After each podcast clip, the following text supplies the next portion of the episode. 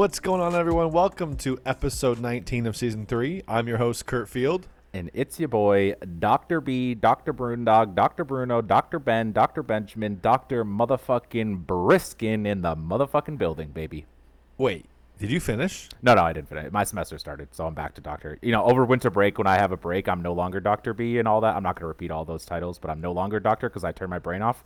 My brain is turned back on because my semester started yesterday, Kurt. Well, Bruno, welcome back to your second semester Yes. of what? What year number is this for you? Kurt, undefined. You know how they do that shit? I'm not a math guy, but you know how in math they say like the limit does not exist? That's me in school. The limit does not exist for The me. in limit does not exist for you. However, I'm gonna we're gonna we're gonna walk through this right now because I want to. Okay. So you did your four years of undergrad. True. That's Or no, no. Yeah, yeah, four. Yep, yep, yep. You got your two years in your master's program. C. That's six. Now, where on this PhD journey are you? We're in year three. So Holy this shit. Is, is the ninth year of college. there is a guaranteed fourth year. So my deal, my PhD deal, deal was four years guaranteed, fifth year player option. So I'm signed for four years guaranteed. The guaranteed money is all there. You know, I'm, I'm there for four more years guaranteed. So it will be 10 years of college guaranteed. The 11th year is my player option that I will be deciding next year. Okay, so hypothetically, you could be done with your 10th year of college and done for good and a doctor next year, at the end of next year. Yes, but it's looking Unless- like it. I, there will be. If I had to do odds, eleventh year is the favorite. So you're probably going to exercise that player option. Yes. Come back for an 11th year. Yes, and so when you think of it this way, Kurt, high school is twelfth grade, undergrad you're done is sixteenth grade, masters is eighteenth grade. So I'll be in either twenty second or twenty third grade when I'm done. Kurt. You're going to do number 23. You hate number 23. Well, true, but I'm uh, redefine it. I'll make. I'll. Okay. wa- I'll. The other legacy, whoever that could possibly be, no, no more. It's Bruno and this bitch. So instead of King James, going to just be King Yeah, it's gonna be King Court, Erskine. Court King Jester. Doctor. James, what's the the Jester? Jester James, little Yes. JJ action, and we're gonna have King Bruno. All right, I'm in. I'm in. Fucking electric. That sounds way more interesting than the uh, games this weekend, Bruno. What a uh, what a letdown of games. So, so we had six games this weekend, and I, really only two of them were competitive. Yeah, and of those two, like yes, they were close. It's not like they were the most exciting games. They did, certainly had exciting endings, I guess, in a sense, Kurt. But I feel like we get tricked every year. We always love this first playoff round. Like but leading up to it, we're like, oh, this is sick. There's so many playoff games, and I low key kind of feel like every year there's like a bunch of blowouts. Maybe not this many, but it's like I feel like we do this every year. But Kurt, fuck it, it's football. We're gonna get excited. It is it is football. We we do get excited. It's we got it on Saturday, Sunday, and Monday. Um, Yes, sir. which for my viewing purposes I very much liked. Now, Yes. Bruno, I will throw this little little gem out there for you. This is obviously year two of having a number seven seed. Uh, the seven seed has never won a game in the postseason, and very rarely are they even competitive. Only one game has been competitive with a seven seed. So, Bruno, I'm asking you this: Do you like this format, or did you prefer six teams per conference and two byes for the one and two seed? Because I know where I stand, but I want to see if you stand on that hill with me. So I've spent approximately zero time thinking about this. So my Dr. B brain is whirling. I feel like I like it's it's a mix of the old system. I like having two byes. Two byes almost just feels right in a way. So I like Yep. having two byes. But then again, I also like having even though the results aren't showing it, I almost like having more playoff teams because it makes the end of the season more exciting. It even does. if the actual playoffs aren't, you know, like you said, the games mostly for the large part haven't been close.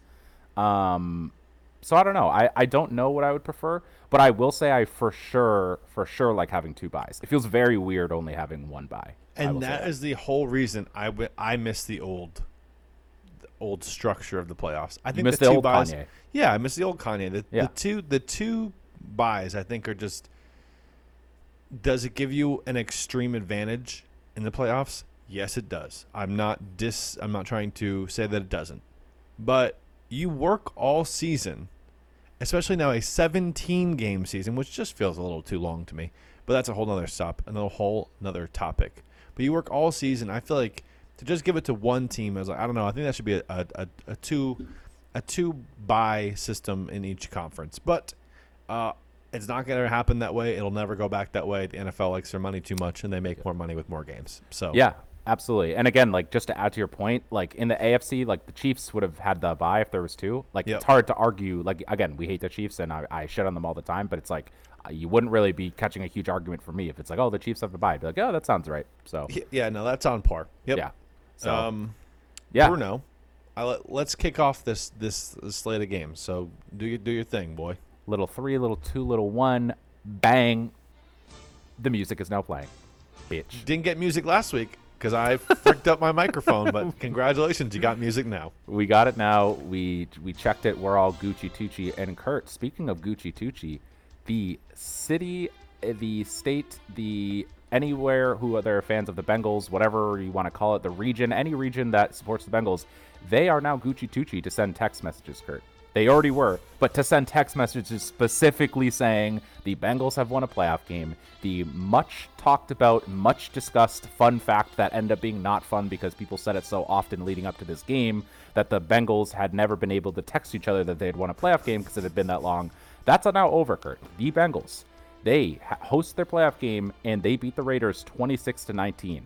This was the first game of the, this round of the playoffs, right? So this was Saturday afternoon and it actually was a pretty close game. Um, you know, both these teams coming in, they had their warts, if you will, but it ended up being uh, the Bengals who came out on top. Kurt, before we get into the X's and O's of the game, just what we have to note is that this game was fucking horrendous from an officiating standpoint. Kurt, it Just was god awful. so bad. Literally, Kurt Jerome Boger, Booger, however you say his name, him and his crew were literally taking taken out of the playoff rotation moving forward. That's how bad they were they were told no more. No more kurt. It was so bad. And like by far you know the worst instance i'm sure you saw it most people did if you didn't basically what happened was joe burrow was scrambling. I think there was an inadvertent whistle because they thought he had like stepped out of bounds but the play kept going and he ended up throwing for a touchdown on that play. And so like obviously if you're the raiders you're like well maybe we stop playing some people will also argue that like you know it kind of the play was also kind of like almost complete by the time anyone maybe noticed or reacted or whatever. You could you could i guess you could see it both ways. Kurt i don't know what your thoughts were. They probably were going to score there anyways. I don't know what your thought on that yeah, no, was. they probably were going to score there, but I will say I saw some Raiders fans kind of like obviously showing their displeasure, yes. And they said that um, the cornerback who was guarding, um, who caught the touchdown, Bo- Boyd maybe. I don't yeah it was either boyd or zoma Yeah, whoever caught the touchdown uh, in the end zone. Yeah, it was Uzomah or whatever. Yeah. Um, the corner who was defending him kind of slowed down, and you you do kind of see it on video that he slowed down a little bit. Now, maybe his reactions are, are really good and he played right to the whistle, but I don't know that it sucks for Raiders fans because. Uh, the Patriots derailed them 20 years Yep. ago with the tuck rule, and now we have the whistle yeah gate. So not great. yeah not to make it all about Patriots, Kurt, but did you see that new E ESPN 30 for 30, the Tuck rule? It's coming out in like February. It's with like Brady's in it, uh, Charles Woodson? Woodson. He's in it. They like are in the living room watching it on TV together. Mark Davis, Bo- uh, Bob Kraft, like all, all these people. I saw the trailer for it on Twitter. You No, I didn't see it. Yeah, new in February. I forget when. Maybe after the Super Bowl. late Breaking February, news. But yeah. Um, but anyways, yeah. So that's pay. Of course, we're turning this into Patriots. But anyways, so yeah. So to your point, maybe the defender slid up a little bit. Again, you do want to you know play even if you think there's whistle, you kind of want to finish the play. But like you could you could see it both ways. Kurt, even though the final margin was seven, right, which you could argue, I guess, comes down to that play. You can point to other things, right? You can say the Raiders committed two turnovers and the Bengals committed zero, right? That has nothing to do with that whistle. You could say Joe Burrow played extremely well. He threw two touchdowns, like we had just said, one to Tyler Boyd, one to uh, longtime Bengal CJ Uzomah, which is actually pretty cool, right? Because he was there on some pretty terrible Bengals teams. You know, Ja'Marr Chase had his standard nine for 116. Again, the Raiders couldn't slow him down. Again, so like it's not only that play, but of course, I'm sure they weren't happy about that. But you know, at least the officiating was, you know, mostly bad across the board, right? Rather than all on one side. So, you know, that's that's kind of the story of the game. The Raiders got the ball late, couldn't do anything with it, and the Bengals hold on for their first win in forever. I don't know since when, but forever. Good for the Bengals. They've had a great season. I will say, if you're the Raiders, again, we had already said this, but you have to respect them getting to the playoffs, period, based on their season with all the, the drama and the, the scandals and whatever that they've had. Rich Bisaccia did a great job. Now, Kurt, I'm sure that we talked about last week with Black Monday and coaching changes and stuff. He's being interviewed for his own job, so that sucks, right? Because it's like you know he did a great job, and now it's like they did it. They're saying, "Do we even want to keep you?" And the GM just got fired, Mike Mayock too. You have I, thoughts on that? I will say in the flippity flop to that, Rich Bisaccia was basically named the interim coach through the year, meaning you're gone at the end of the season. So just the fact, that's true. just the fact that he's being interviewed, and he has a lot of, I guess, a lot of positive um, references from the players. They seem to really have enjoyed playing for him. Um, I don't know if you saw the thing that went viral about the handwritten notes he wrote to all of his guys. yep. Like, just that's pretty cool. Um, I'm pulling for him. I hope he keeps his job because they they did play a lot harder for him than they did Jon Gruden. That's for sure.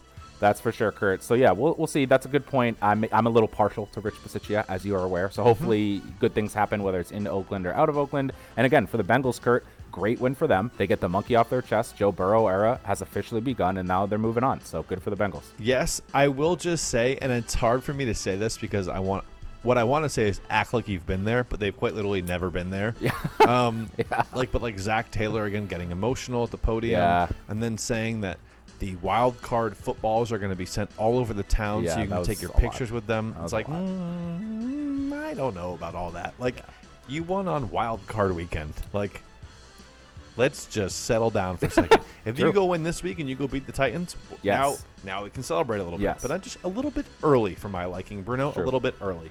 True. Um, Bruno, Mm-hmm. a, a certain uh, team who happened to beat Tom Brady in the Super Bowl, uh, ludicrously was claiming that they had Luda. Tom Brady's number. Yeah. Bruno, the only number you need to know in this game was thirty-one nothing. at one at one point in this game, that was the score as the number two seeded Tampa Bay Buccaneers throttled the number seven seeded Philadelphia Eagles, 31-15 in Tampa. Bruno, Brady was one and one against the Eagles in Super Bowls, and we, we, we do know the last one didn't end too well.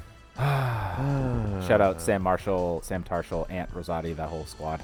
That whole squad, yeah, y'all, yeah, y'all. We, Y'all. we watched that at Ant's house, didn't we? Yep, And that was the one Super Bowl I was never nervous for. I was like, it's the I Eagles. know. Like we're fine. I know, fine. Brady throws for 505, we lose. I'm not. I'm not. I'm not bitter about it. Still. Okay, okay, okay, okay. Yep. And anyways, anyways, anyways, Bruno, four different Buccaneers scored touchdowns in this game to get Yep. to that 31 nothing margin. Yep. Uh, that was at the score in the third quarter. Eagles did put up some garbage time touchdowns in the fourth quarter, but it was over. Um, in fairness, I will. This needs to be said. Yep. Jalen Hurts um, obviously was phenomenal this season. Like he was the bright spot of the Philadelphia season. He Yep. didn't look himself, whether he was injured or, or whatever the deal was. It didn't look like the Jalen Hurts we've seen. Maybe some of that credit goes to Tampa for making him look not as good as he had been, but but it, something just seemed off. Um, he was running around trying to extend plays, not moving with the same ability that he had in the past. Um, Yep. I I think you would agree with this. Even if he was fully healthy, I don't think it makes that much of a difference in a game that was this one-sided. Yep. Um, the Bucs weren't going to lose this game. They do have the injuries we talked about quite a bit on the show um, with Chris Godwin. Obviously, Antonio Brown has left the chat, um, and uh, and and so on and so forth. The highlight of the game for me, Bruno, Yep. came on the very last play. Jalen Hurts throws a pass incomplete up down the left sideline. it is caught by a one Buccaneer Who, was that, Kurt? who just so happened to go by the name Tom Brady. Oh, and the reaction that Tom had when he caught that ball was like a little kid like in the playground. Like he went fucking crazy. And he put up this hilarious this Yep. hilarious thing. like I didn't catch it in the Super Bowl, but I caught it now. So um, cool for Tom, cool for the Bucs. They looked they looked great. How much of that do you think was them kind of kicking it into gear? How much of that do you think is the Eagles just not really showing up? Um, I will say I'm gonna credit the Bucs for you know it not necessarily being like three Mike Evans touchdowns, like them spreading the ball around and scoring with Yep. four different people, including like Ke'Shawn Vaughn, who it's like, huh? Like I, I had heard his name before, but it's like, huh? And then like I forgot there was someone else. It was Gronk, Evans, Ke'Shawn Vaughn. I forget the fourth. It was someone I, I was like, who is that? Um, so credit to them. They definitely, you know, Brady Brady levels up in the playoffs. This isn't new, right? So like clearly this is them, you know, jumping out to a 31 nothing lead, defense playing extremely well. But again, like it was against the Eagles with a hobbled Jalen Hurts. So we'll have to see, you know, the real test will be moving forward. Obviously, we'll get into the playoff matchups at the end of the show, but we'll, we'll see moving forward what it's going to look like. Uh, Kurt, speaking of teams moving forward, the Cowboys are not one of those teams, Kurt. L O motherfucking L. The goddamn Cowboys are going to cowboy, and goddamn Mike McCarthy is going to Mike McCarthy, Kurt. What I Bruno, just I need to get this out of my mouth. get it out. What a disaster. What? disaster. This is a disaster. Was that Esteban from? yeah, I think so. Esteban okay. Esteban Lopez. Or yeah. Whatever it is. Well, it was a disaster, and Yeah. it's just. I'm at the point where I'm done giving them chances. Like I said this at the beginning of the season when I said that I when I said they weren't going to win the NFC East. Was I wrong about that? Yes. But guess what? They won the same amount of playoff games as every other team in the NFC East. Zero. it's true, Kurt. It's literally true. And zero is also the amount of points they scored on their final drive, Kurt. But Uh oh. damn. But before we get there, let's start at the top of the game, right? So at the top of the game, 49ers get the ball first. Kurt, they looked fucking good coming out in the first their first drive and basically the whole first part of this game. The 49ers on that first drive, they were calling all sorts of plays, doing all of their crazy tricks. They scored with absolute ease, took like four and a half minutes or something. They go up 7 nothing. and you're like, damn, the 49ers are here to play. Jimmy G looked great. Deebo Samuel was doing things at every single position. It was incredible. The Cowboys on the flip side, Kurt, they just came out completely flat. It's crazy. You have a home playoff game, a game you absolutely can say you should win. And again, like you're at you're at home, and it's like you're the favorite. It's like all those sort of things, and they just came out with like no energy. I don't know if it was a lack of a game plan. I don't know what it was. They looked like shit when they came out, Kurt. So the 49ers, they continue their hot start basically all the way through the third quarter. They go up 23 to 7 in the third quarter. And honestly, Kurt, it kind of felt like it was over at that point for good reason because the Cowboys had done nothing. You see the 49ers up 23 to 7 in the fourth, and it's like, huh? But I will say, credit to Dallas, they did wake up late. So they kick a field goal to make it 23 to 10, right? And you're like, all right, you know, they're still down two scores. Then this is the sort of thing the 49ers have to be deathly afraid of. Jimmy G just throws a terrible interception on the next drive. And the Cowboys, to their credit, capitalized right away. They had great field position, but then they scored a touchdown right off that pick, Kurt. And then it was 23 to 17 with eight minutes left, right? So all of a sudden, you know, the Cowboys score those 10 quick points. It's a six point game with eight minutes left. You're like, damn, this game went from blowout to close, right? Yes. the 49ers, they they had a long drive after that. They burned five minutes of the eight minutes left. They burned five minutes, but Kurt, they don't score, right? So it's like, yes, you burn some time, but you don't score. Right. And in a one possession game, you're like, oh shit, you're really giving the ball back to the Cowboys. Basically, uh, a series of, you know, Cowboys failing their fourth down conversions, but then the making the 49ers punt leads the Cowboys to get the ball back. Same score, 23 to 17. 32 seconds left, Kurt, and no timeouts. Kurt, when you have no timeouts, I, again, I don't need to tell you this. You're a football guy, but l- let's let me just clarify here. When you have 32 seconds left and no timeouts, where do you want your plays to end up going? You want them to go out of bounds. You want to avoid the middle of the field like the plague. Right. And so again, the defense knows this, right? Because the defense is no dummy. So of course they play that defense that like they play close to the sideline and they're mm-hmm. opening up the middle of the field, mm-hmm. right? And so mm-hmm. if you have timeouts, then it's a different story, perhaps, right? And if you have some time and more timeouts, it's a different story. No timeouts, Kurt. I don't know who doesn't know that you need to get out of bounds. So they ha- they run a couple plays where they get it like you know a couple ten yard gains and they're going out of bounds. You're like, okay, the Cowboys like are doing some stuff.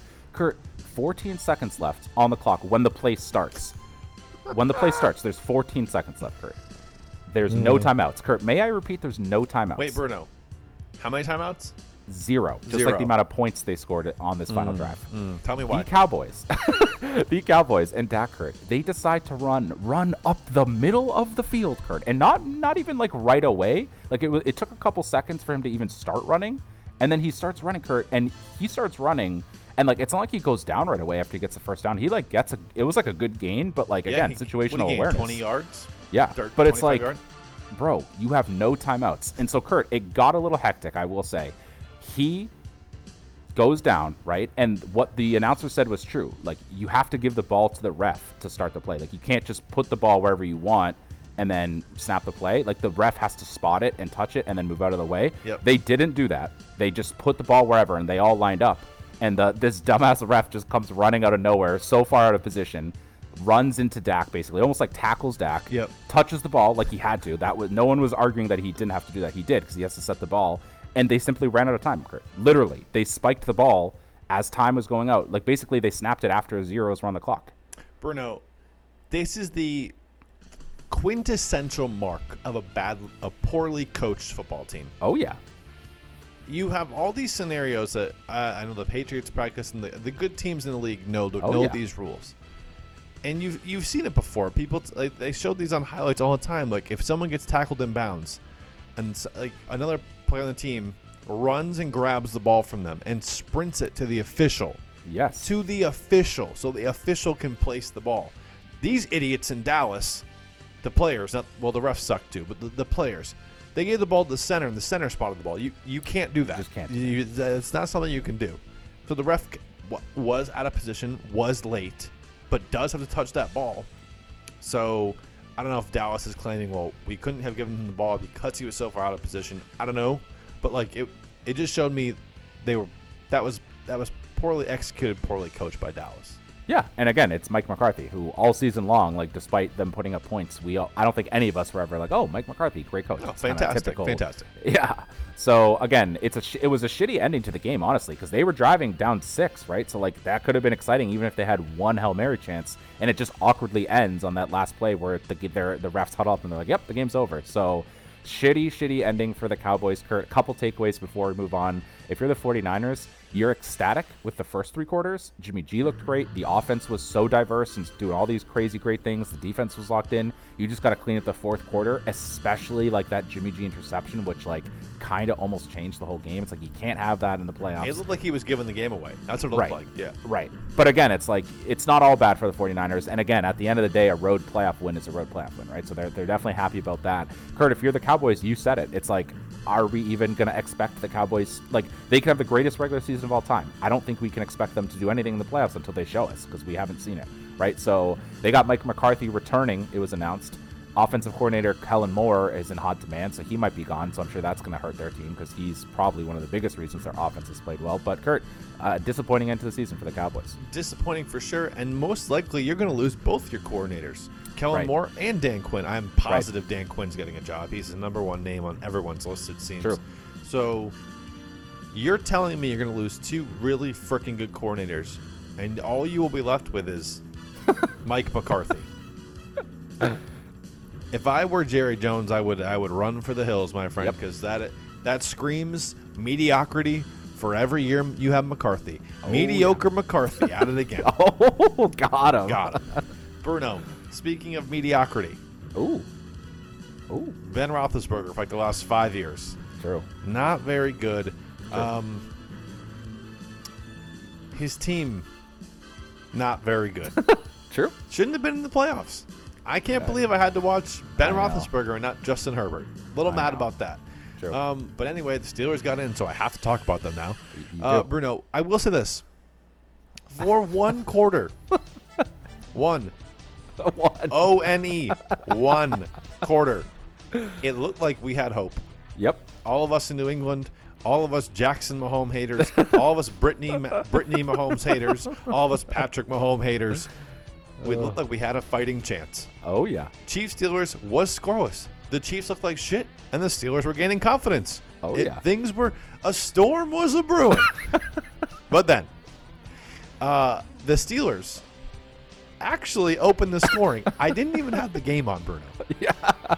I, we were doing a little birthday oh. celebration. I was like, oh, Oh, the yeah. game's oh, over. Oh, Yeah. You know, we watched the Cowboys lose. My uncle Oh, was yeah. all sad. We are talking about the Cowboys game. Yeah. And then my uncle goes, 7 nothing Steelers. TJ Watt. Fumble, s- scoop at the score, Bruno. I was, Oh, like, yeah. I was like, no way. They, No the Steelers have a chance. no, they didn't. No, no, no, no. No, they didn't. The Chiefs said, no, no, no, not today, not so fast. Uh, they scored a shit ton of points, beat the Steelers 42 21. So Yep. that was really cute, really fun. Yeah. 7 0 lead. We had a good time. Thanks for showing up. Uh, but we're going to steamroll you now. Yep. Um, Patrick Mahomes, 400, over 400 yards, five touchdowns, five different Chiefs players score touchdowns. yeah. Yikes. That's a lot of Chiefs. That's a lot of Chiefs. Um, from the second quarter on, Bruno, this game essentially played out like we thought it would. Not even Yeah. competitive, not even close. Yeah. Ben Roethlisberger did throw for over 200 yards and two touchdowns, no picks in his final game. Pretty good stat Yeah. line. And it, like it, look, I thought the last play of the game, uh, Ben threw a pass. I forget who caught it, but he got tackled on the three yard line. And I was like, ah, they wanted one more Fitting. touchdown for Ben, but mm, so close yet so far. So far. Um, Bruno, it turns out his quote leading up to the final game, essentially saying, "We are the worst team in the playoffs, and we are hopeless and outmatched," turned out to be exactly correct. Yeah.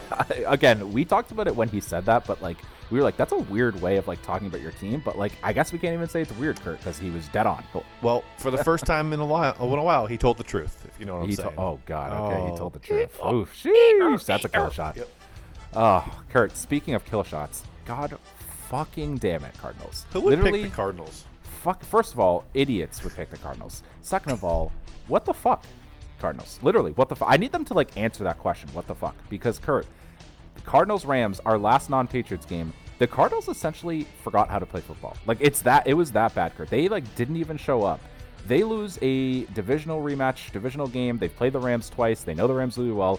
They just got smoked, Kurt, 34 to 11 in a game that really, like 34 to 11 is a blowout. It almost didn't even feel that close. I'm just gonna go ahead and say it didn't even feel that close. It wasn't that close. Kurt, the rant. This was Monday night's game too, so we were all hyped. It was Monday night playoff football, like it was awesome. We were hoping for a great game. These teams know each other well from the same division, and Kurt, it really wasn't that great of a game. The Rams were up 28 to nothing before the Cardinals even scored a point. Not great. The Cardinals really never even looked like they had any fight in them. Kyler Murray, again, one of the more exciting and dynamic quarterbacks out there, didn't look like his typical self. And in fact, Kurt, I'm sure you saw it. Everybody saw it. He threw one of the most egregious pick six pick sixes this eye has ever seen, Kirk. He was in his own fucking end zone, running around in his end zone for like five seconds, which like you just never like as a quarterback, you just can't take that long in your own end zone to do something. Like you just simply cannot, right? He starts to get tackled, and like basically after he's already tackled, he just tosses the ball up, almost Carson Wentz esque. Tosses the ball up. Incredibly Carson Wentz esque. Yeah, and like he tosses it up like completely in the field of play, not like a pass out of bounds. It was just like a toss up in the air, and a ram. I don't know which Rams defender it was, but the Rams defender just like caught it and ran a yard into the end zone. It was fucking terrible. That was one of his two interceptions, which didn't help. So Kurt, you know, again, the Cardinals played bad. You got to give some credit to the Rams. Matt Stafford, again, he came to the Rams to win playoff games. And Kurt, in his first playoff game, he was 13 for 17. So again, didn't throw it that much. But Kurt, he threw for two touchdowns. He rushed for another one, and Kurt, he had no turnovers, which we've been kind of getting on Matt Stafford late into the season with all the turnovers. Yep. He had none in a playoff game, so that's you have to commend him for that. Cooper Kupp, who else caught one of the touchdowns? OBJ, kind of funny. He caught his first career playoff touchdown. He was trying to all act all like tough and stuff, and like he was like pointing to his veins. He's like, "Oh, "I got this shit. Like that's me." And it's like, buddy, you like haven't sniffed a playoff touchdown ever. Correct. So I don't know what we're talking about there, but you know, good for him. Uh, the Rams defense was pretty good. Kurt, a lot of their additions, like Von Miller, looked great. He had a bunch of tackles. I think he had an early sack too. Uh, Jalen Ramsey holding it down. They, you- saw the story, Kurt. I'm sure they signed Eric Weddle, who like was out of the league. Their secondary was decimated, so they signed Eric Weddle, and he held it down in the secondary. So good for the Rams. That's a great win for them. Again, Kurt, the Cardinals not showing up whatsoever. It's disappointing, even if it's not surprising, right? Like it's still dis- I'm still disappointed, even though again, it's like I guess you could say you saw this coming. You did, I didn't, obviously. Um, but again, I just was hoping it was going to be a close game. It wasn't. Cardinals go home. Kurt Rams move on with a win under their belt that gives them some confidence as they head forward in the playoffs. So good for them. This is true. Um, I will say this, which is pretty crazy. Yep. For as good as Kyler Murray has been in both of the last two seasons, Mhm.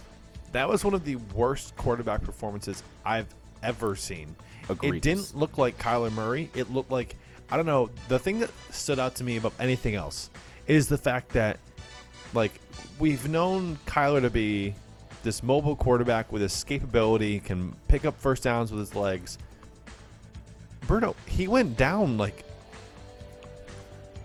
so easily in this game. Oh, I, yeah. I, don't, I don't even know how to word it. Like a rush was coming, he just fall to the ground. Like he was avoided trying to avoid getting hit. Right. Bro, if you want to go play shortstop for the Yankees, you, you can, or the A's or whatever other team Yeah. A's, go do it Yeah. because there's no contact in that sport.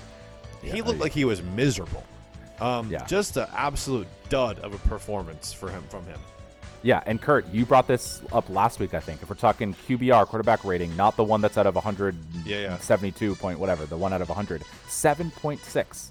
Anytime you're in the single digits for for QBR, Kurt, that ain't good. That is not good. Bruno, Yeah. one thing that I will say about the four NFC teams that are left. True. So the All right, Bucs, it the. Rams, Packers, 49ers. Yep. Um, Matt LaFleur, Sean McVay, and Kyle Shanahan were all on the 2013 Washington Redskins coaching staff. Sheesh. They are all younger than Tom Brady. oh my god. Isn't that That's Banana also Land? That's also absurd. Banana Land. How about that? I should. If that's Stats Guy's stat, I'm gonna laugh my ass off. By the way, I That's gonna be so funny if it is. just act surprised. Um, Okay. Bruno, that does bring us to uh, Oh my to god. this moment.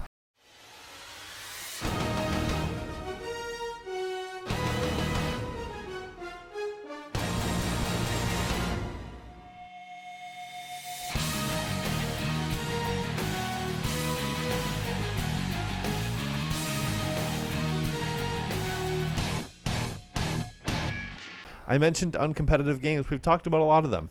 We've talked about a lot of them. Unfortunately for us, this was also one of them. Maybe the most. I'd argue the Eagles was more. I, I, I, you could have made an argument, but I, I maybe I took it personally.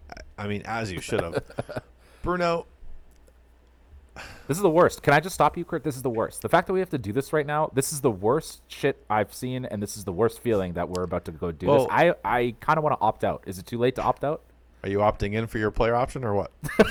God damn it, Kurt. Bruno, I I'm very glad we've had a couple days to digress. I'll call it post nut clarity because oh. Did, I don't think we nutted though, Kurt. I'm just gonna say we got nutted on. we got nutted on, Kurt. oh Kid god. show, kid show. Kids show. It's like we got slimed. Nickelodeon. We, We got, got- we got- there it is. We Kid got friendly. slimed. We got slimed. We got got slimed all over. Facial. The slime facialed us. And then kept facialing us. They showed no dis- no regard for Ah. human life. Um, None. Bruno, we we talked often about getting back to the postseason. They Yep. got back to the postseason, but probably dropped had the biggest dud in the Bill Belichick era uh, in terms of postseason losses. Um, maybe maybe that Baltimore game where um, Ray Rice Right. ran all over us, but this this this was up there. Um, Bruno, right from the get go, this game didn't feel good. Um, the Patriots won the coin toss and they deferred, and I was like, "Yeah, we lost." I literally said it to my friend Jake. I was like, "Jake, we lost." He's like, "Why?" I'm like, "Because they're gonna march on the field. They're gonna score." And just like the Miami game, and just like the Indianapolis game, and just like the Bills game, they did. They marched right down the field and they scored a touchdown with relative ease. Bruno on the opening drive, the first touchdown pass Josh Allen threw was bananas. Patriots rush three, tried to contain Josh Allen. Josh Allen escapes in the pocket, and nine point something seconds later, Josh Allen is rolling to his right and just just flicks flicks the ball down down the sideline a little bit. Josh Allen claims he was trying to throw the ball away. Dawson Knox, their behemoth tight end, says, "No, I'm going to catch this pass." Makes a ridiculous catch over Yeah. the one-handed Kyle Dugger, and before you could even blink, before Belichick could even be cold, it was seven nothing, Buffalo. Now I will say this, I will say this. I was Yeah. like trying to be positive. Yes, me, me. I was trying to be positive. I was like, okay, it's seven nothing. Just Yeah. just need a quick response from the offense. Yeah. And Bruno, I for a while there, I thought we were getting one. yeah. Uh, the opening drive by Mac Jones. Yeah, no, I'm gonna say it. I think it was the best drive he's had all season. Wow, Kurt. Wow. Did that drive end in an interception? Yes, but I think it was the best drive he had all season. Let, let- let me walk you through this, okay? yeah. Walk me through it. So, uh, obviously, they run on first down, one yard, whatever. Then he hits Kendrick Bourne on a deep out, uh, deep comeback route on the op- opposite sideline, get a first down. Blah blah blah. Bad false starts happen. Bad run plays happen. All of a sudden, you're staring at a third and fourteen, Bruno. Yes, sir. Uh, the success rate for the Patriots on third and anything more than 10 yards ain't pretty. It ain't pretty for any team in the league. That's a really tough spot to be in for an offense. Well, Mac Jones used his escapability, used his little 23 year old legs, Oh, got yeah. outside the pocket, rolled to his right, found Hunter Henry down the field 35 yards. Kurt, talk about nutting. When that happened, I was like, oh fuck. Yeah, I slimed. Yeah, Yeah. I slimed. I slimed. Well, Bruno, three plays later, the Patriots are staring at another third and 10. Yeah. And Mac goes, I'll just do it myself. I'll and he ran. myself. He ran for 14 yards and looked decently fast. Decently fast. I'm not gonna say fast, but like decently fast. Um, picks up 14 yards on third and 10, Yeah. Oh yeah. and then Bruno. That's about where the slime ended for me, because um, the next pass, I again, sometimes you just gotta tip your cap to a team making a better play than you, because Mac Jones lofts a deep ball down the left sideline to Nelson Agholor, Bruno. Mm. and I can't call the pass perfect because it ended up in the hands of Micah Hyde, but it was a great throw. Like yeah. I thought Nelson Agholor caught a touchdown. I was hooting and hollering and celebrating, and then I was like, "Oh shit, Micah Hyde has the football." Um, I think that is a pass that 99% of the time, the worst case scenario is an incompletion. Right. Micah Hyde just made one of the most ridiculous plays you will see. Bruno, that was the one play in the entire game before Mac Jones actually said hut and got the ball in his hands and threw the interception. That was the one play in the entire game that he took the field, and the Patriots had over a 25% probability chance of winning the game. Oh my God. Jesus Christ. Jesus Christ, that's Kendrick Bourne.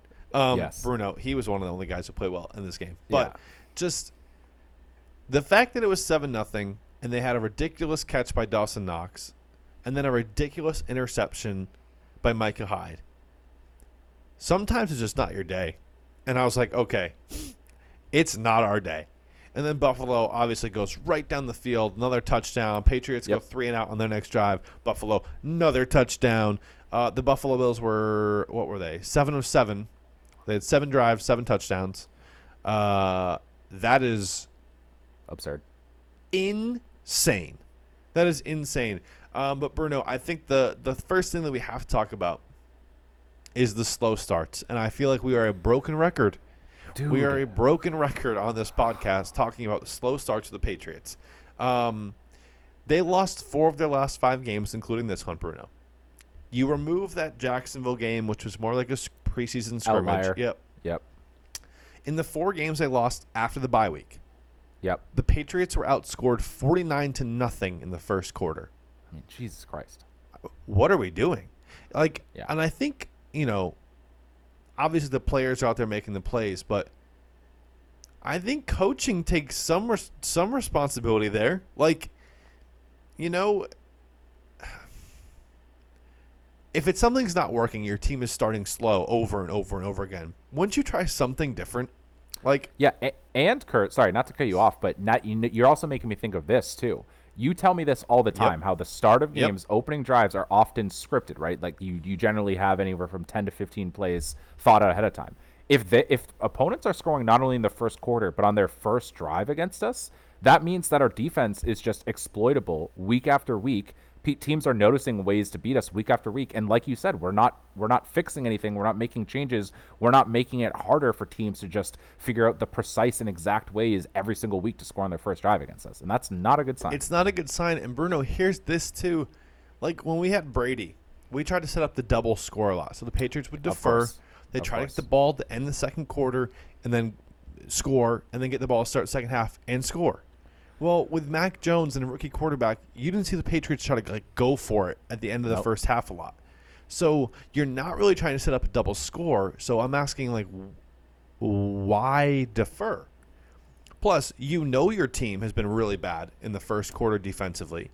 Yep. And on the flip side, I told you this and blew your mind. The Patriots were the number two ranked offense in terms of points on their first drive of the entire season. yeah. Don't you want to go play with a lead? We, I mean, if you and I can see this, and I'm not saying we're dumb, but like we're two Joe Schmoes in fucking Connecticut who aren't Bill Belichick. Right. Wouldn't you try to do something different and put like, hey, our offense, when we script plays, we're pretty good. Let's go try to get a lead.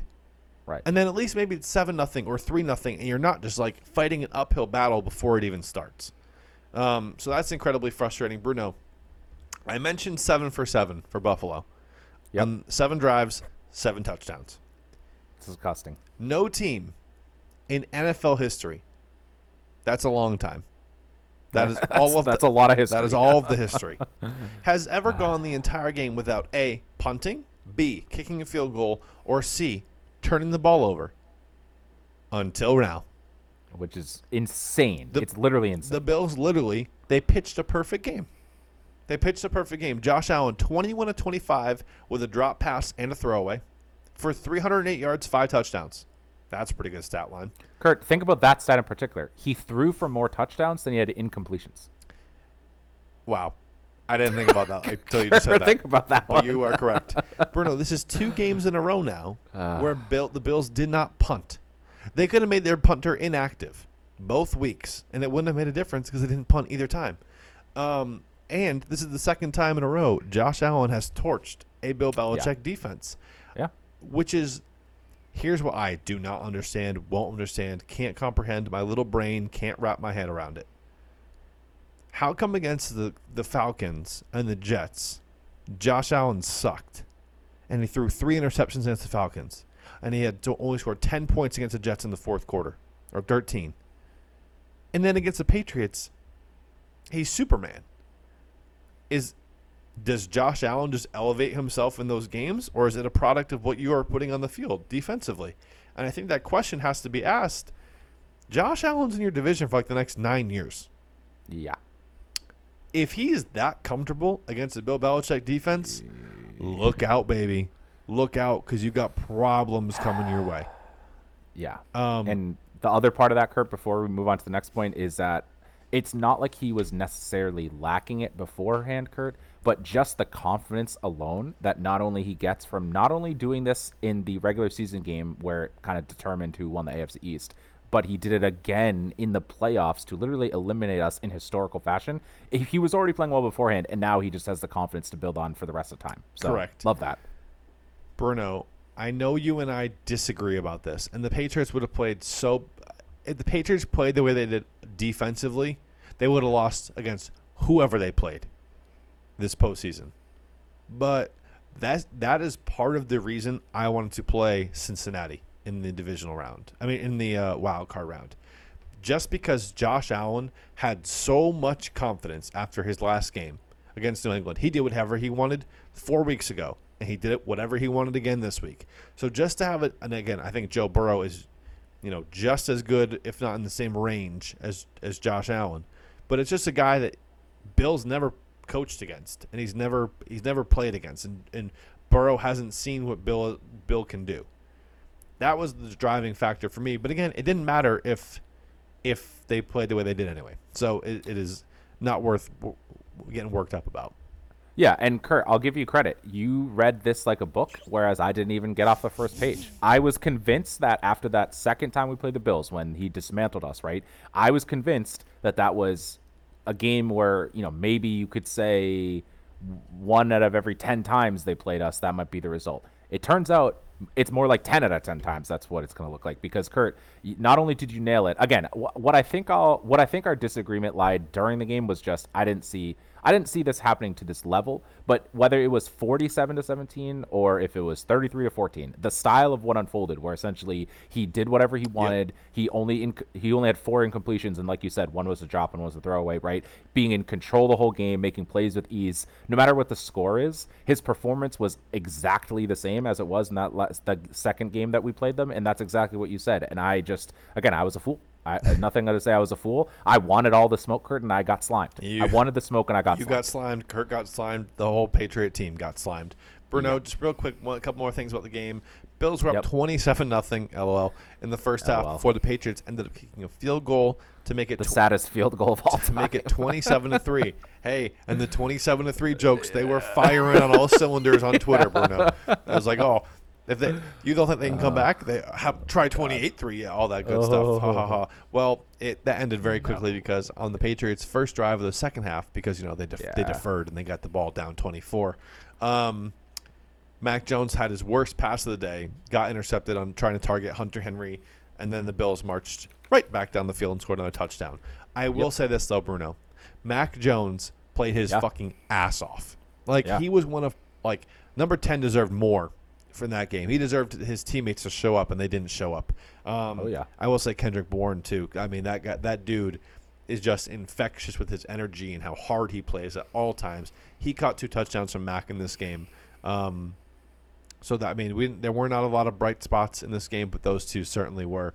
Um, Bruno, we we were chatting uh, before we got on the pod, talking yep. about um, how we wanted to approach whatever Patriots portion we're going to do going forward. And obviously, as we keep going here, there are less and less games because there are less and less teams. Um, so we will be doing stuff talking about the Patriots. Um, in the we only have what three more episodes? Three, yeah. Whew. So two Jeez. more after this. Banana yeah. land. Bananas. Um, so we're gonna break it down and talk about the defense this week. We're gonna talk about the offense next week, and then we'll talk about some off-season stuff during Super Bowl week. But yep. Bruno, um, you made the the correct decision to, to say, well, let's st- let's start talking about the defense because if you watch this game or any game the last month and a half for the Patriots, this defense was a problem. Not saying the offense didn't have their issues, but this defense was Right. the driving problem. So Bruno, in this game, in this in this wild card round, the Bills threw for 308, but they also ran for 174. Just That's almost 500 total yards of offense. Josh Allen wasn't ah. sacked. he wasn't even knocked down. Just a piss poor performance all around. They did whatever they wanted through the air, and they did whatever they wanted on the ground. And that is So bad. incredibly disheartening for a defense. When when you you know you can't stop the pass, but sometimes you see things where you know a team's having a lot of success through the air, but they can't run the ball on you, or they can't throw the ball on you, but they can run it. Well, the Bills could do both, um, and uh, it's it's disheartening for a team that tried to reload their defense this season, bringing in Van Noy, and having Hightower Oh, yeah. back, and J.C. Jackson and Jalen Mills and Adrian Phil, all all these guys, De- Deshaun, no, Davon Godchaux, like all Yep. these dudes that they tried to bring in to stop the run, didn't make an iota of a difference. Not one um, iota. Bruno, let's talk about how disastrous, disastrously bad they were in their final five games after the bye week. Excluding the Jaguars game again, because we talk about it, it's an outlier. The Patriots played 111 defensive series that did not include kneel downs. 101 of those, so 91%, ended with a first down, touchdown, or field goal attempt. That's literally fucking horrendous. Only 10, so 9%, ended with a punt or a turnover. I mean that that is mind-blowingly bad. historically bad. That's like 2011 Patriot bad. Uh, it just went to show that this defense, similarly to the offense, just couldn't play from behind. In both Miami games, in the Colt game, in the Bills game, you knew they were going to run the ball late when the game was even close. Like you, you knew they were going to run the ball, try to run the clock out, and you could not stop them. That, that's a gut punch. That's taking your will. That's taking your soul. When you can't stop a team and you know what they're doing. Similarly to when we beat Buffalo, yep. In the in the first game we played them this year, and Yep. we only threw three times. We ran forty five times, and Buffalo knew it was coming, and they couldn't stop it. That was like being a Patriot fan the last month. You knew it was Yep. coming, and you couldn't stop it. I think Bruno, and tell me if I'm wrong. I think a lot of that has to do with your linebackers. Oh yeah. So let's talk about the linebackers for a second. In the latter part of the season, Matt Judon, I told you, put the milk cartons out. Where did he go? was never found. What, tell you where he wasn't found. Buffalo wasn't found Yeah. there. Uh, he didn't even start. He played less than thirty percent of the snaps. The first snap he played was Josh Allen running for twenty five yards because Judon couldn't make a tackle. And I was like, "What are we doing? What are take, Mister Red Sleeves? Better Yeah. figure it out, my friend." Um, Matt Judon fell off. He was really bad the last month. The linebacking core looked really, really slow. They looked really, Yeah. really old. So there are going to be decisions that need to be made on Dont'a Hightower, Jamie Collins, Ja'Whaun Bentley, and Kyle Van Noy. Yep. Guys who have done huge things for this franchise. But at some point, when do you have to walk away? Um, and all those guys I mentioned, they've been around for a little bit. The, Yeah. You lose a step playing in the NFL. You lose a step playing football. Where is Josh Uche? Where is Chase Winovich? Like these are guys who drafted recently who have the, like Chase Winovich led the team in sacks last year. He barely played this year. He was a healthy scratch like ten times. Josh Uche gets eight snaps a game. What are we doing? You have to Yeah. get younger at the position. Dont'a Hightower ain't going to be there forever. I don't understand it. I know they, they, they drafted that Cameron McGrone guy um, Right. from Michigan, just like Uche and Winovich, all Michigan guys. Mm. And I know that they like him, and he's supposed to be this athletic type of linebacker who you know can cover the pass and run stuff. But I just think you have to revamp your entire linebacker core. Like ah, we'll get there because we're going to talk about some of the free agents and stuff, but it just wasn't a good group at the end of the season. Yeah, and Kurt, I think you hit the nail on the head when you it, it- like I've heard other people say this and this is what I was thinking too.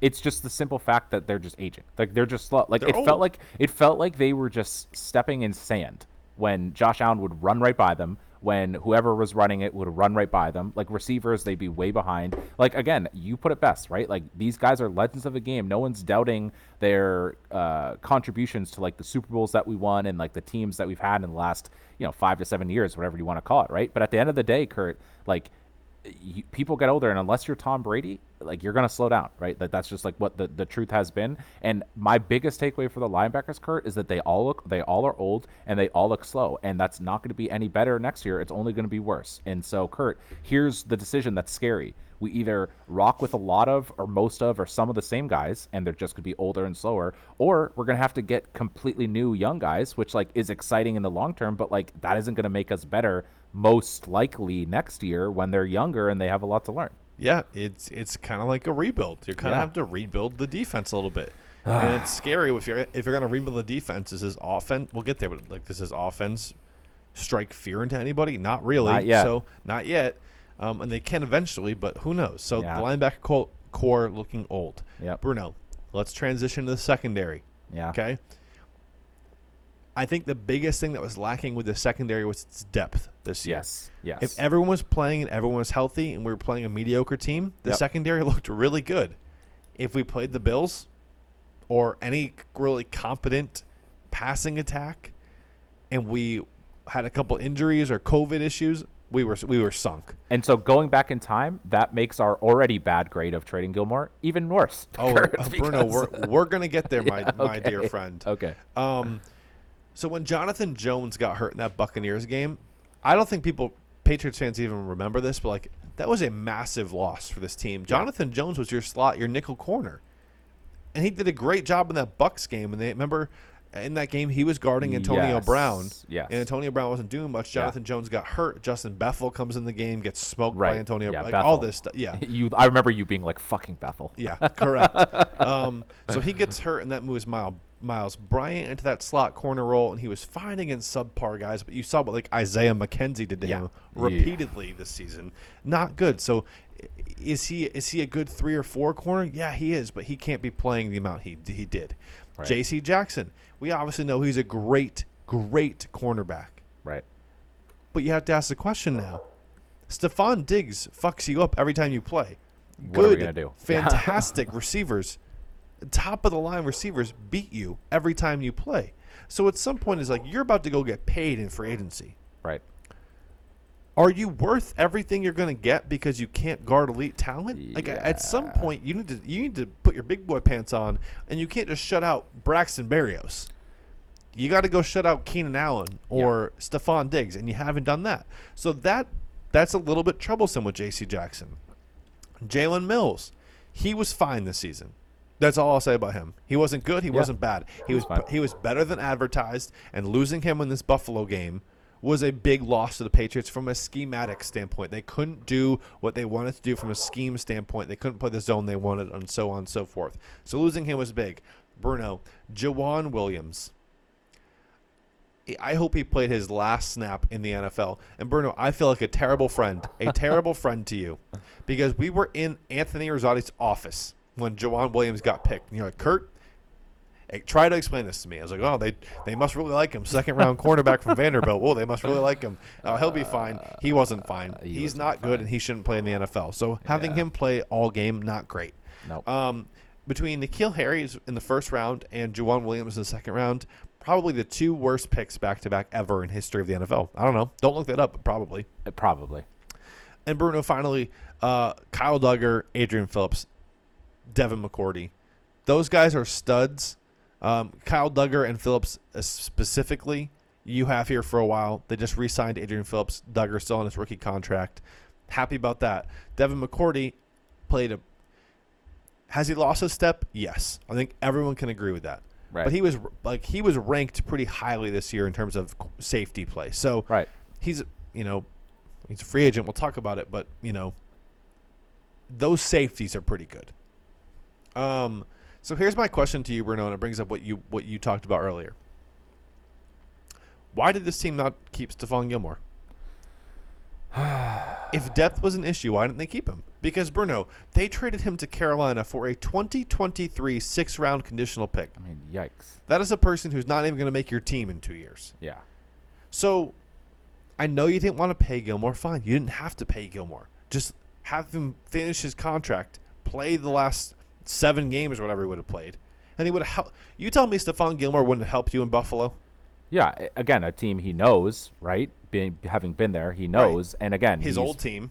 Yeah, and again, we all we joked about when he got traded. Yeah, he didn't look fantastic, but even still, Kurt, would he have absolutely been an upgrade on what we saw? Fucking, you better believe he would have been. You better believe it. I wouldn't have had to worry about Shaun Wade, D'Angelo Ross, and someone named Grigsby or whatever his name was, Busby. Shout out UConn. Shout out to UConn, whatever his name is. God, Bruno, like we're the New England uh. Patriots. We shouldn't have to worry about that, but we have to worry about it. And Bruno, this brings me to my last kind of thing before we talk about free agents quickly: the Yep. coaching. Yeah.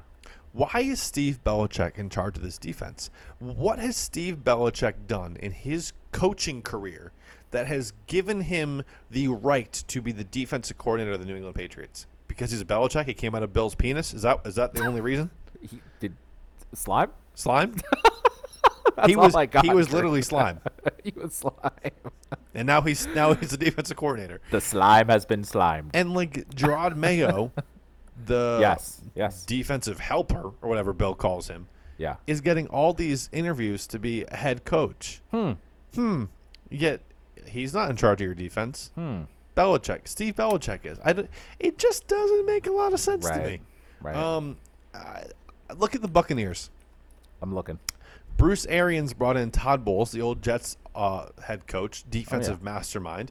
Look at the look at the Bucs defense.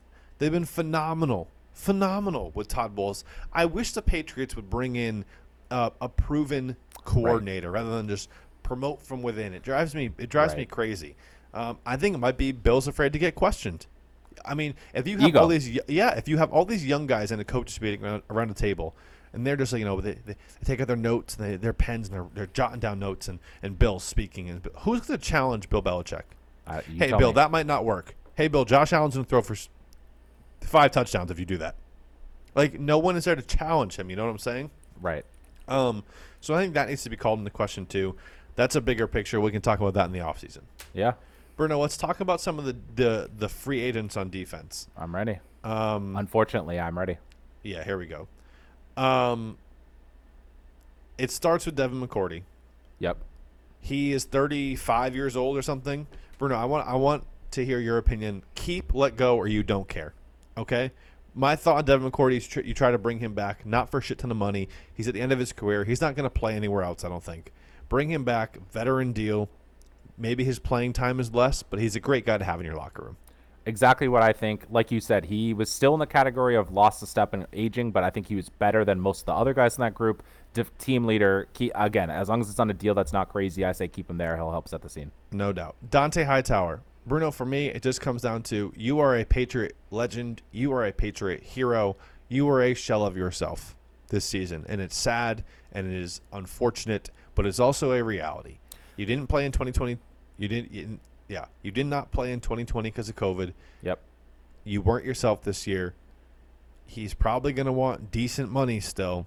I just don't think it's worth it. I think it's un- it's sad to say, but you let him go.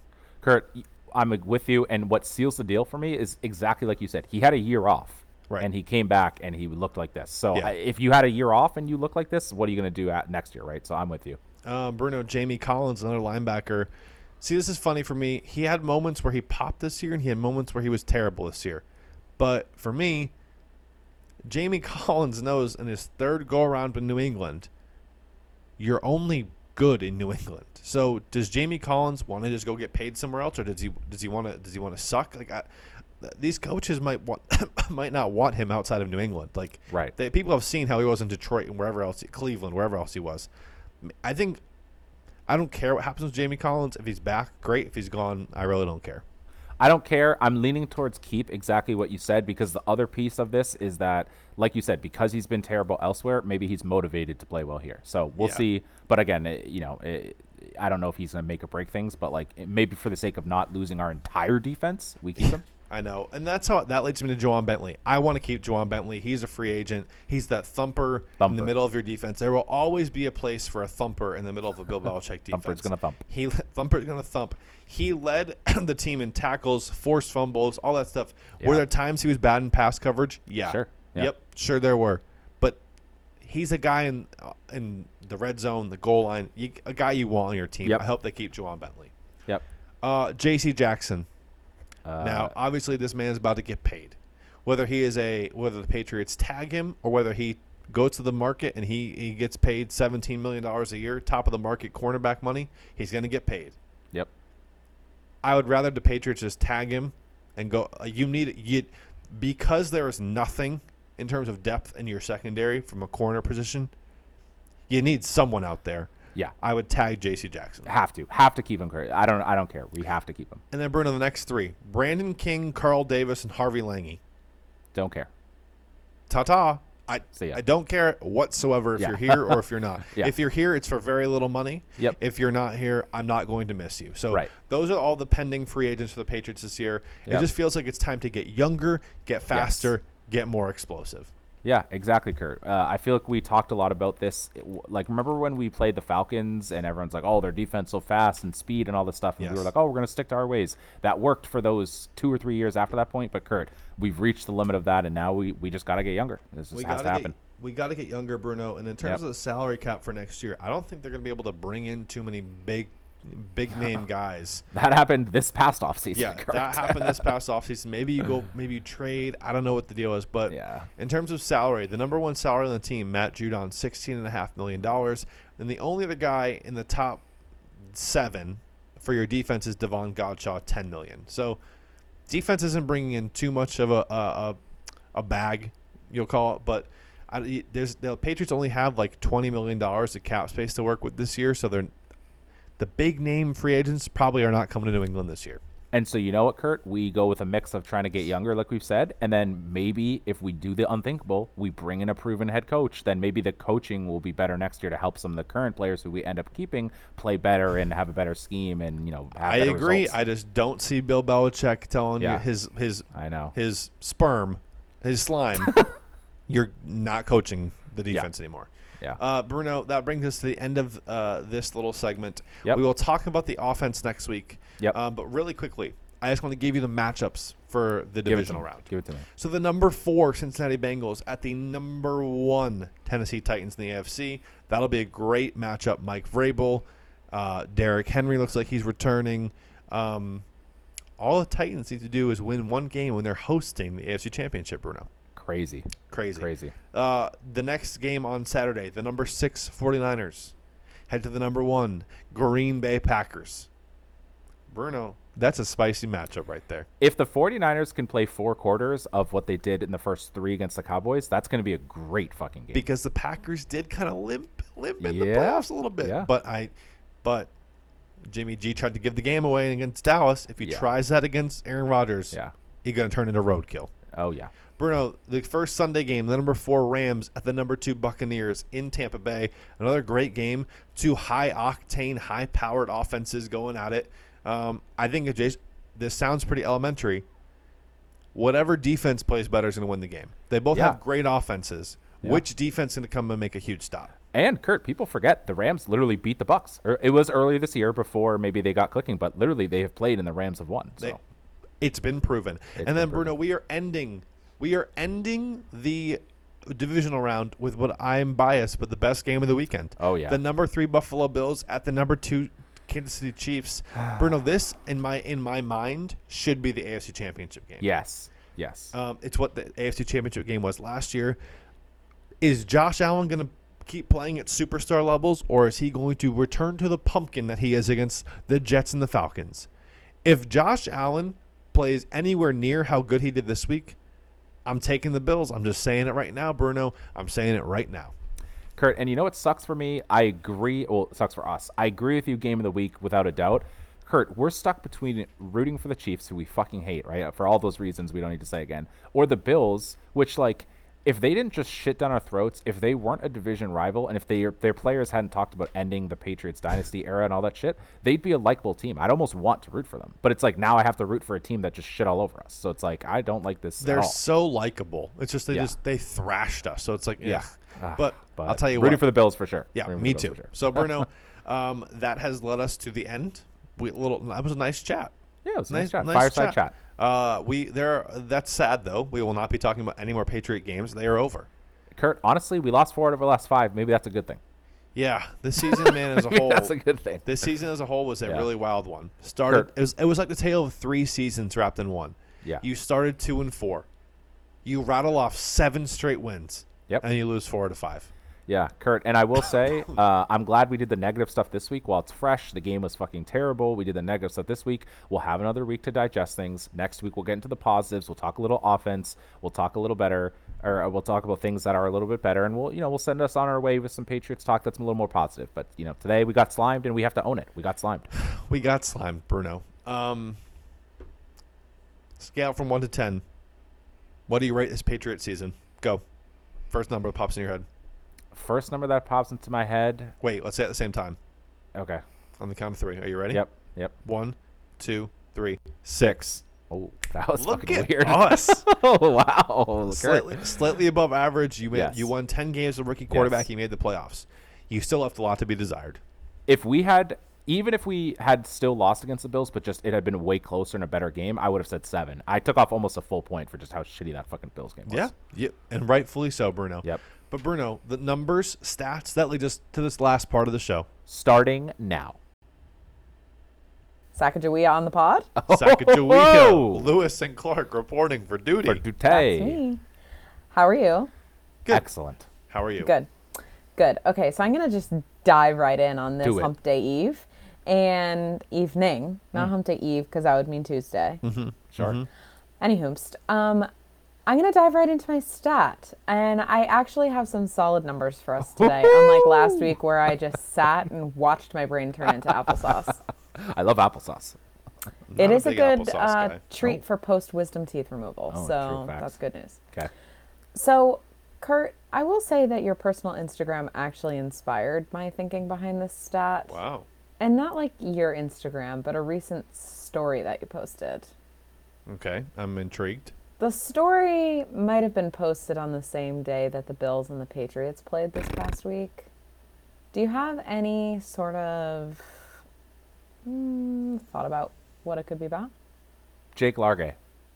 I, Mm, I the only no. day that I posted anything on my story about the Patriots was ding ding like round three of I playing remember that. Buffalo. I saw that. that was the only thing I posted that day.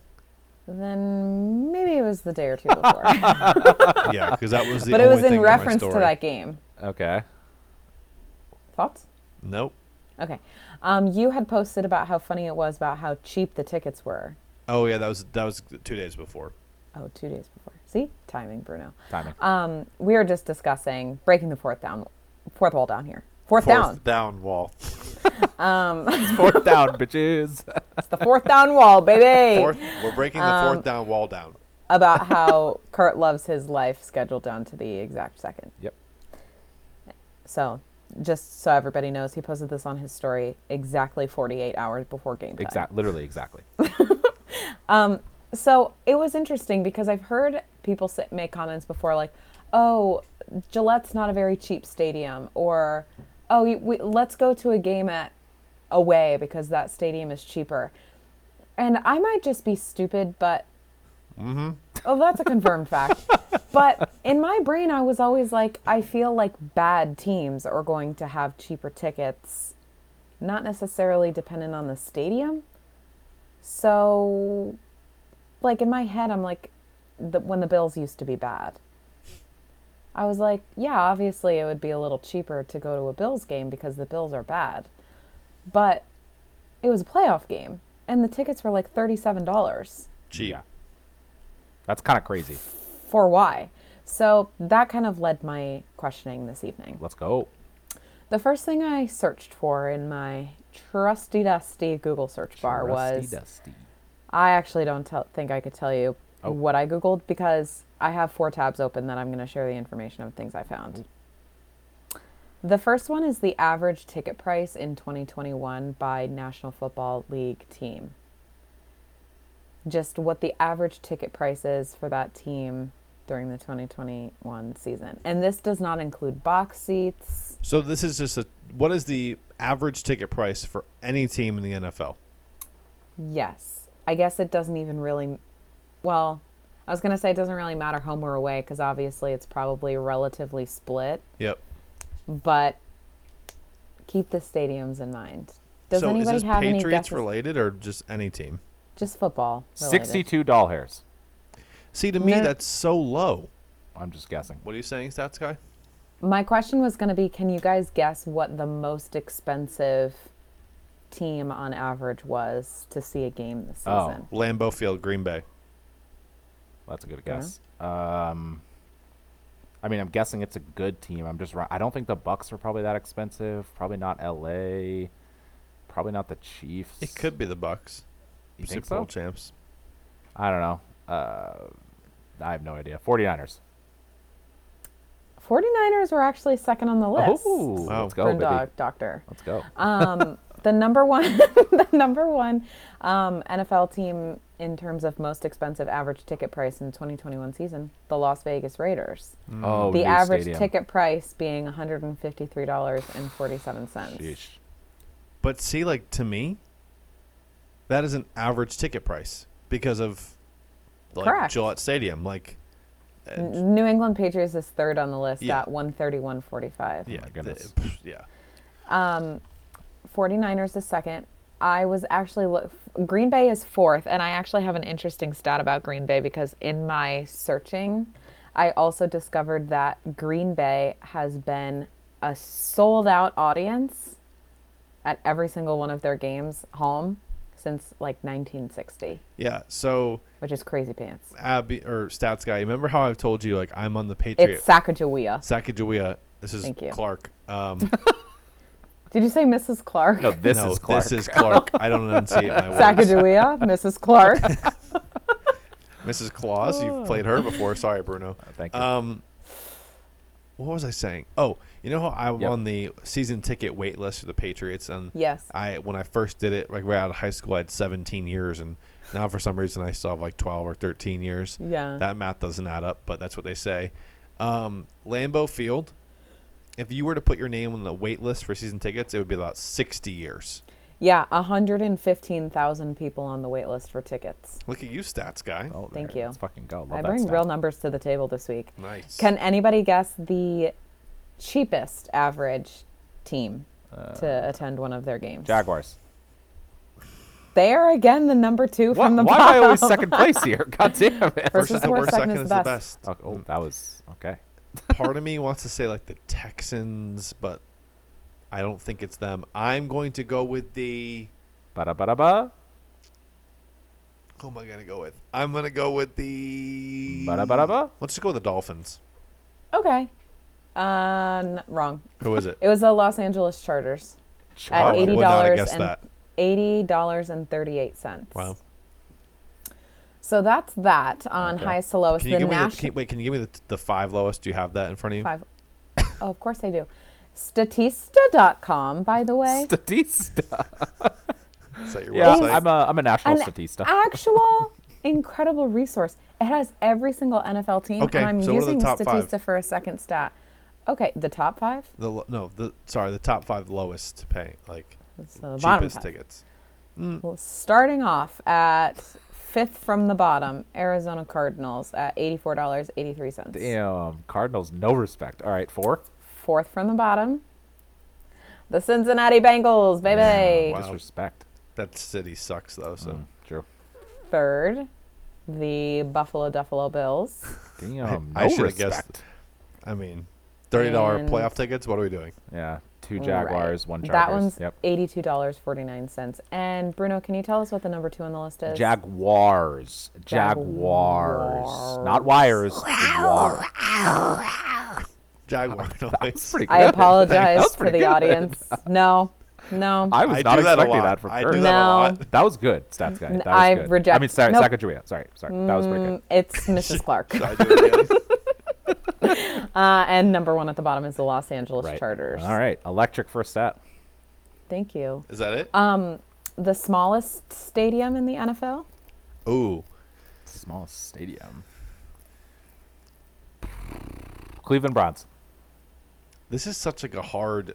Some stadiums look small. Like Buffalo looks smaller than Gillette, but it's like almost ten thousand people bigger. Mm-hmm. Um, Uh, Washington. Uh, no, the Chicago Bears. Oh, Huh. okay. What's the Okay. top five smallest or the bottom five? That's actually not a stat that I have. I just know Oh. that from my research. Um, then there is a stat about just general team revenue. Yeah. Like so, No, no, please get more excited about that stat. I- Um, you were we've in the talked middle about of a sentence. Like, I was we've what's talked next? about revenue here before in terms of like sponsorships Right. and broadcasts and blah blah blah. So this kind of includes everything: ticket price, sponsorships, all that, airtime. I feel like I in my for grad school I did I did this. So I talked about I had, I had to move a franchise. These stats are from you. No, no. I'm just saying, like, I had to move a franchise, and I picked. I was moving the Bengals because they had low, their revenue is so low. yeah. Yeah. Um, I feel like the Cowboys were number one. I think In the terms of Cowboys are overall revenue? Forbes' most valuable, right? 'Cause They aren't are, but I the top? think in revenue they were the number one, two. Second, Well, I Julia? guess the question is: so we said the Raiders were number one ticket price. They have a new stadium. Do you think they have new sponsors? Is expensive in Vegas? Where do we think the Raiders are? I mean, they just got that new Allegiant Stadium, Right. the, the signing, the Right. signage. Stats, Sacagawea, give it to us. yeah, give it to us. Dallas Cowboys taking in number Hey, one. Kurtai. Eight hundred million dollars brought in in revenue just in 2020 alone. See, you know what? To whoever my professor was, I Suck it. pay attention. Yep. Oh, with that Yeah, too. My their research was actual thorough. Their franchise was valued just generally in 2020 at 6.5 billion dollars, and I'll come back to that. Um, number two, New England Patriots. So what did I just say for Dallas Cowboys? 800 million. What was like the Patriots? Five hundred. 478 million Yeah, it's dollars not in revenue. close. That is nutty. Holy Isn't shit. that absolute wild sauce? And the write up of it below this really visually appealing table that I'm looking at that outlines all of this, it says the Dallas Cowboys not only have Im- impressive financial figures, but the team is also quite successful on the field. The Cowboys have won five Super Bowls, blah, blah, blah, um, and have several Pro Football Hall of Fame members. The New England Patriots, led by quarterback Tom Brady since 2000, this article was last year, so Mac Jones hasn't arrived yet, Yep. is the second most profitable team in the NFL.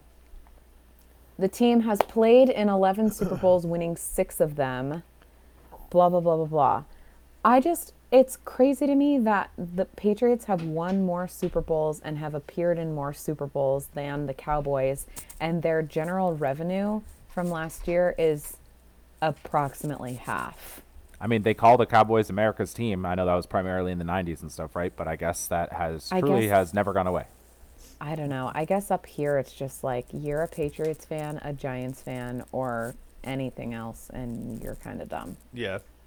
Kind of.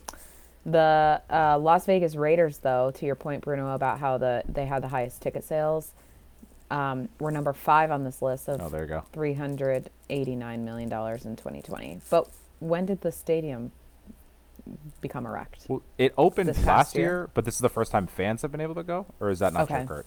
No, that's true. Okay. Um, last little tiny thing that I actually found really interesting that I didn't even think of as a question until I clicked on this Reddit article about it, because you'd Reddit, think that very the teams reliable. you get the um, revenue in ticket sales from like your home games and things like that. And this person asked on Reddit, "Do teams get any money from away games?" And I was like, never have even thought of that. Do the home teams go like, "Here's some money for our ticket sales?" Because obviously, like, Kurt, you went to a Titans game in. No, you went to a Panthers game There it is. in North Carolina, but you were a Pats fan.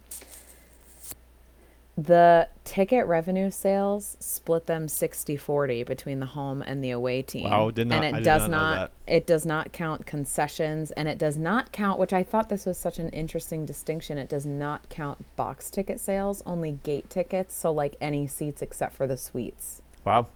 I Which w- is 60 to interesting. 40 is way closer than I would have guessed Yep, it was. I That's agree. wild. Right. I agree. Yeah.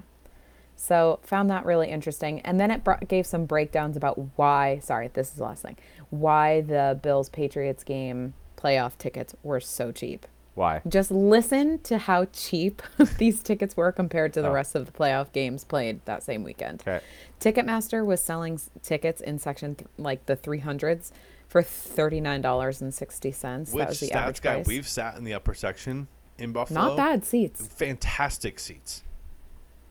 Yeah. So weird. Um, the Raiders Bengals game, the average price in the 300s was $173. Bucs versus Eagles 120, 49ers versus Cowboys 145, Steelers Chiefs 79.20 and Cardinals Rams 70, which is still kind of wow, cheap. so the Bengals was the highest because they haven't Uh, they haven't had a Super Bowl there. yeah. or playoff game there. Dang. Yeah.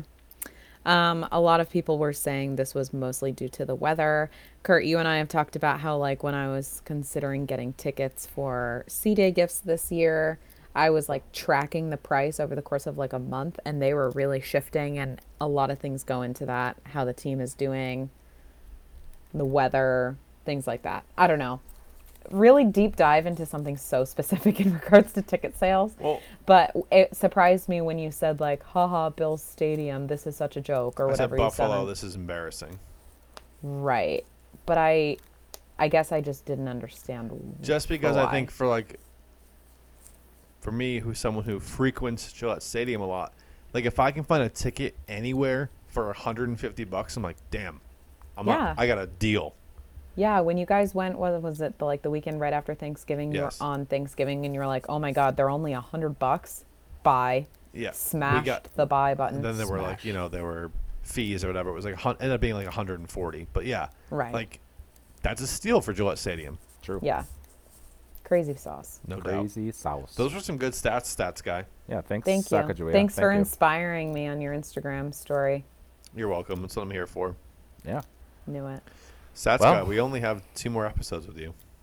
I have to make these last two stats Short, The sweet, and fantastic. Not where I was going with that. the absolute best stats of my entire life. There's a lot riding on them. Yeah. Well, you put the pressure on, so now the pressure's on. When did you start coming on? I have no idea. Um, it's kind of all been a blur. I think um, after, definitely after like the first episode or two of the season, because this idea came to fruition. Yeah. How did it start? I don't when we were in the car on the way back from the Jets game. Oh, oh The yeah. three of us. Because it originally started. You were going to come in and talk about. Um, Pop culture Pop and culture. absolutely nothing to do with football. I forgot what? but I really that. decided to impress my fans. give us a Kardashian stat next week or something. Oh, love the pivot. Don't don't spoil it back to now. Don't spoil it out. But I, I love the pivot. I love All the right. pivot. I have my brain is being infiltrated with ideas, unlike when I have to come up with a stat about football. well, that's a great tease for upcoming stats on is. uh, future episodes. You know, we need something to keep the fans interested after the Patriots have been eliminated from the playoffs, unfortunately. But uh, tune in for future episodes for some uh, some good stats. But for now, Kurt, uh, are there Patriots? Are there play Patriots? Are there playoff games on Saturday this week or no? I forget. Yes, there's So- I can answer that. There's pick two. six. Pick six will be probably Saturday morning or midday on Saturday, so tune in for that. Um, we had another great episode, not the potato episode. What's the opposite of a potato? Whatever that is, that's what this episode was. I don't know, but starch me up, baby. Starch me. Oh, shout out stats guy. Starch me up, baby. Thank you so much. Only real fans will remember when Kurt said that he wanted Starch Me Up on a t shirt Yep. four score and seven years ago around Thanksgiving. And I Delivered. did that. Delivered. Bruno, what's your t shirt size? Signed, sealed, and delivered. Extra large. Excellent. You'll you'll have one coming your way. Starch me up. Official baby. merch, Starch baby. me up, baby. Maybe we'll do it for uh, podcast listener of the year. We'll have an award. Maybe Matsky's in the running. Some other people in the running. Brad. It's me. Brad in the running. You know. So we'll see. But anyways, Maybe. Uh, you know, Kurt, Kurt, Kurt needs to eat. Stat guy needs the stats. We are outie. We are out of here. We'll see you Saturday for the pick six, and we will see you next time on playing the field. Don't get slimed. Bye, everybody.